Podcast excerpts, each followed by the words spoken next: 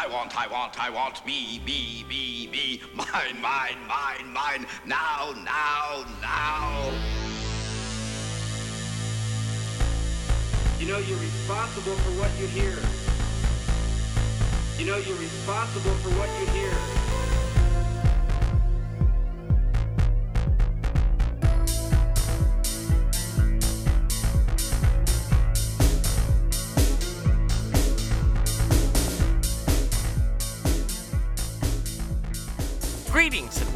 Thoughts from the Head, the weekly podcast where I talk about, well, whatever happens to be bouncing around inside my head at the moment, but mostly focusing on constitutional issues and political decentralization. This is episode 58 of Thoughts from the Head, and I appreciate you tuning in. This week, I'm going to explain the anti commandeering doctrine.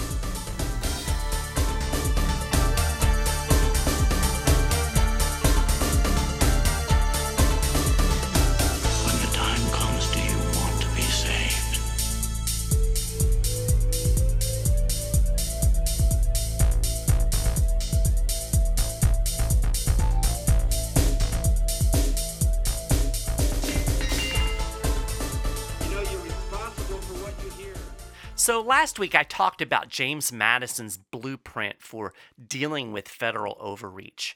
And I explained that his main strategy involves refusal to cooperate with officers of the Union. And if you haven't listened to that episode, I highly encourage you to do so because this week's episode is going to build on that. Because every time you start talking about states taking any kind of action whatsoever to stop federal overreach or to try to do anything uh, contrary to the will of the great federal government, you automatically get a bunch of people claiming that no, states can't do that because of the supremacy clause. And we had an episode on the supremacy clause not too long ago and, and i talked about the fact that you know the supremacy clause doesn't mean that the federal government can do whatever the heck it wants to. That's a ridiculous notion. But nevertheless you always get these lawyers and legal experts and politicians who say oh well we can't do anything at the state level because the federal government is supreme. But when it comes to a refusal to cooperate with officers of the union we are actually standing on rock solid legal ground.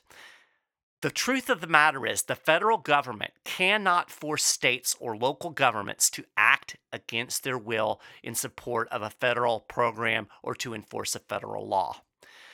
This is actually supported by the Supreme Court.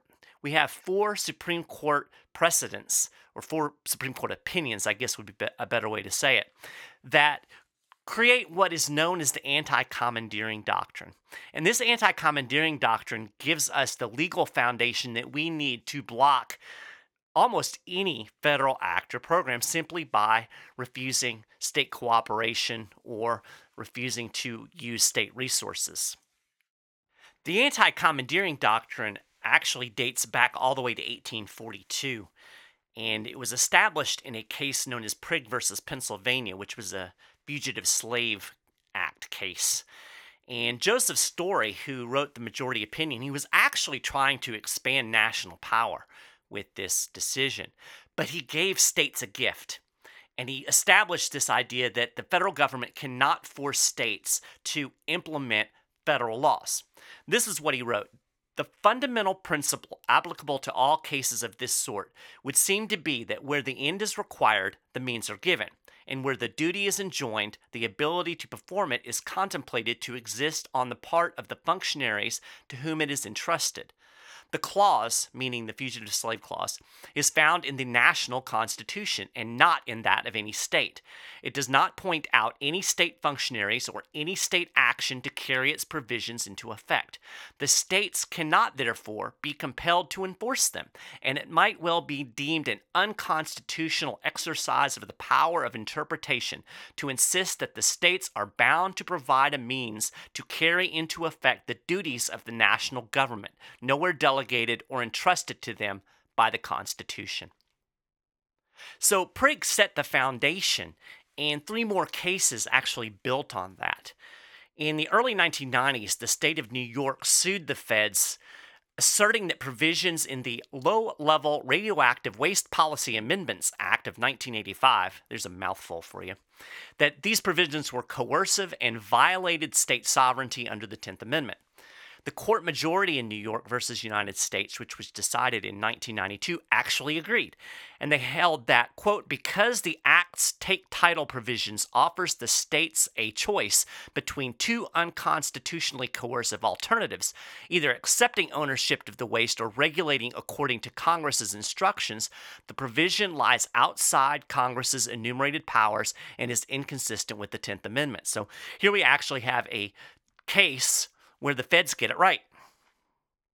Sandra Day O'Connor wrote the majority opinion in this decision, and she said, as an initial matter, Congress may not simply commandeer the legislative processes of the states by directly compelling them to enact and enforce a federal regulatory program. So there you have the, the commandeering language. And she later expounded on this point. She said, While Congress has substantial powers to govern the nation directly, including in areas of intimate concern to the states, the Constitution has never been understood to confer upon Congress the ability to require the states to govern according according to Congress's instructions. So that brings us to the key anti commandeering case, Printz versus United States, which was in 1997. And this one serves as the linchpin for the anti commandeering doctrine. Um, some of you might know this as the Sheriff Mack case because he was uh, the other plaintiff. And at issue was a provision in the Brady gun bill, if you remember that mess, um, and it required county law enforcement officers, basically your sheriffs, to administer part of the background check program in that bill. And Sheriff Printz and Max sued, arguing that the provisions unconstitutionally forced them to administer a federal program. Justice Scalia agreed, writing in the majority opinion, quote, "It is apparent that the Brady Act purports to direct state law enforcement officers to participate, albeit only temporarily, in the administration of a federally enacted regulatory scheme. Citing the New York case, the court majority declared this provision of the Brady gun bill unconstitutional. And this really expanded the reach of the anti commandeering doctrine and, and brought it into full form. This is what Scalia wrote, and this is key. He said, We held in New York that Congress cannot compel the states to enact or enforce a federal regulatory program. Today, we hold that Congress cannot circumvent that prohibition by conscripting the state's officers directly. The federal government may neither issue directives requiring the states to address particular problems, nor command the state's officers or those of their political subdivisions to administer or enforce a federal regulatory program. It matters not whether policymaking is involved, and no case by case weighing of the burdens or benefits is necessary. Such commands are fundamentally incompatible with our constitutional system of dual sovereignty. So there you have it. The federal government can't conscript state officers. They can't compel the states to enforce a federal regulatory program. Basically, the federal government has to do these things by itself, it can't commandeer the states. So there's one more case that's very important that we should mention real quick, and that's independent business versus Sebelius, which was the uh, Obamacare decision. And of course, it was awful on so many levels, but it actually did provide us one little nugget that is helpful for those of us who want to roll back federal power. And that is that the federal government cannot compel states to expand Medicaid by threatening to withhold funding for Medicaid programs already in place. And this addresses this uh, this objection we get. Well, if the states do anything to stop federal power, the federal government will just withhold its uh, funding. Well, it can't do that, not in a coercive way. Now, of course, it can withhold funding that is relevant to the thing the state's not doing. In other words, if the state's not enforcing a certain thing, then the federal government doesn't have to give it money to do the enforcement. But it can't take away highway funds just because the uh, the state decides not to enforce a gun law. So, taken together, these four cases firmly establish a legal doctrine that holds that the federal government has no authority to force states to cooperate on implementing or enforcing its acts. This gives us great power. Now we just need to use it.